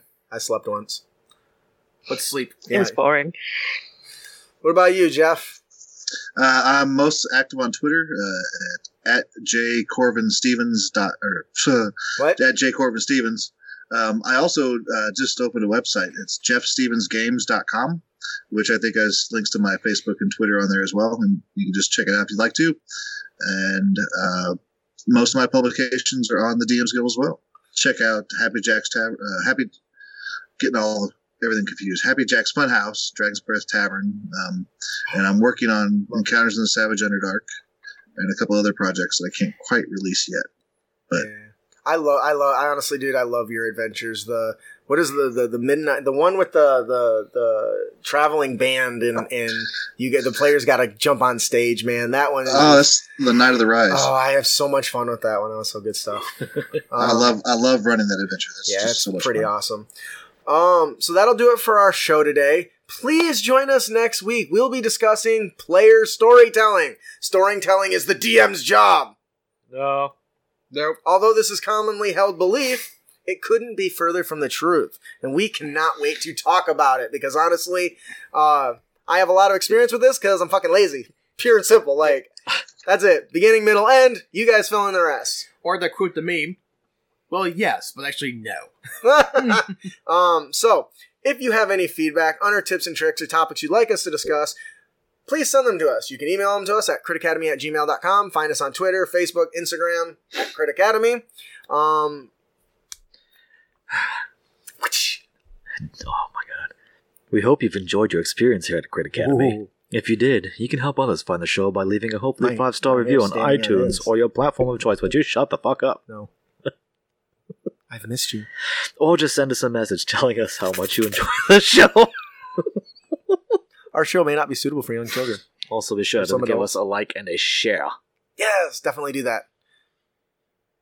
If you'd like to support us, there are many ways to do that. You can support us on Patreon.com. Every dollar goes to making the show better. We need a lot of that. And now would be a good time to... yeah, right. Now would be a good time. I am going to be doing a special giveaway to all my patrons. I wrote another character option that I'm not releasing for quite some time. And it is called the Blade Dancer, and it is finished. And this week I will be sending that out to all my patrons of all levels. So I'm really excited for that. You can, of course, purchase our DMs Guild products. We have a lot. Everything is now officially a bestseller. Several have hit silver. I'm still waiting to get to that next level up, but I'm very happy with the performance. So thank all of Crit Nation who continues to buy the crap that I make. That being said, Fantastic Terrain, environmental effects that help and hinder your players or your heroes, will be releasing this week. I am targeting a release date of Friday. Let's hope I stick to it. So definitely keep an eye out for that. I am super excited. A lot of work has gone into this, so I cannot wait. I'm excited to check it out, too. Yeah. And just hearing you talk about it has really been inspiring, and I can't wait to see what you do with it. Yeah, and a lot of the art comes from Patrick Pullen. He is effing amazing. It is beautiful, so I'm super excited. Yeah, you can also, that'll do it. Make sure to subscribe to our show at CritAcademy.com. Follow us on twitch.tv/CritAcademy and subscribe on YouTube so we can help you on your future adventures, as well as be entered to win cool prizes each and every single week. Yay. Also, make sure to check out our Crit Nation Fellowship members. If you've not checked out Interparty Conflict, Gabe and Jeff do a phenomenal job of answering your questions and no bullshit. Wow. They do have bullshit, but it's more professional bullshit than our bullshit. Well, I'll just say good stuff. Fuck you. Once again, I want to thank you both so much for coming on. I know it's got to be early in the morning for you, Kat. So thank you guys so much for joining us. It's been fun. It's been a lot of fun. Well, I'm glad. Great talking to you again, Kat. Yes. Kat and I had the chance to meet at GameholeCon in Wisconsin a few months ago, and it was great. Yeah. It was really cool. I feel also, like... Jeff is generous with the swag, so I got a Jeff Stevens Games t-shirt. Oh, that's nice. Yeah. I knew Jeff always had a lot of swagger. That's nice. Swag. It's not swagger. Swag. Swag. Oh, sorry. Are those different? Swag. Yes. I told you I'm terrible at English. So, we'll each sign off. I'll go, and then Kat, and then Jeff, and then the minions. Don't you? Oh. I am your host, Justin. And I'm your disembodied voice guest, Cat Evans. And I'm your guest, Jeff Stevens. I'm your co-host, Ian. And I'm your minion, Brandon. There's one. Yes, thanks for listening. Keep your blade sharp and spells prepared, heroes. You motherfucker. Welcome back, Brandon. No, get out of here, dickwad.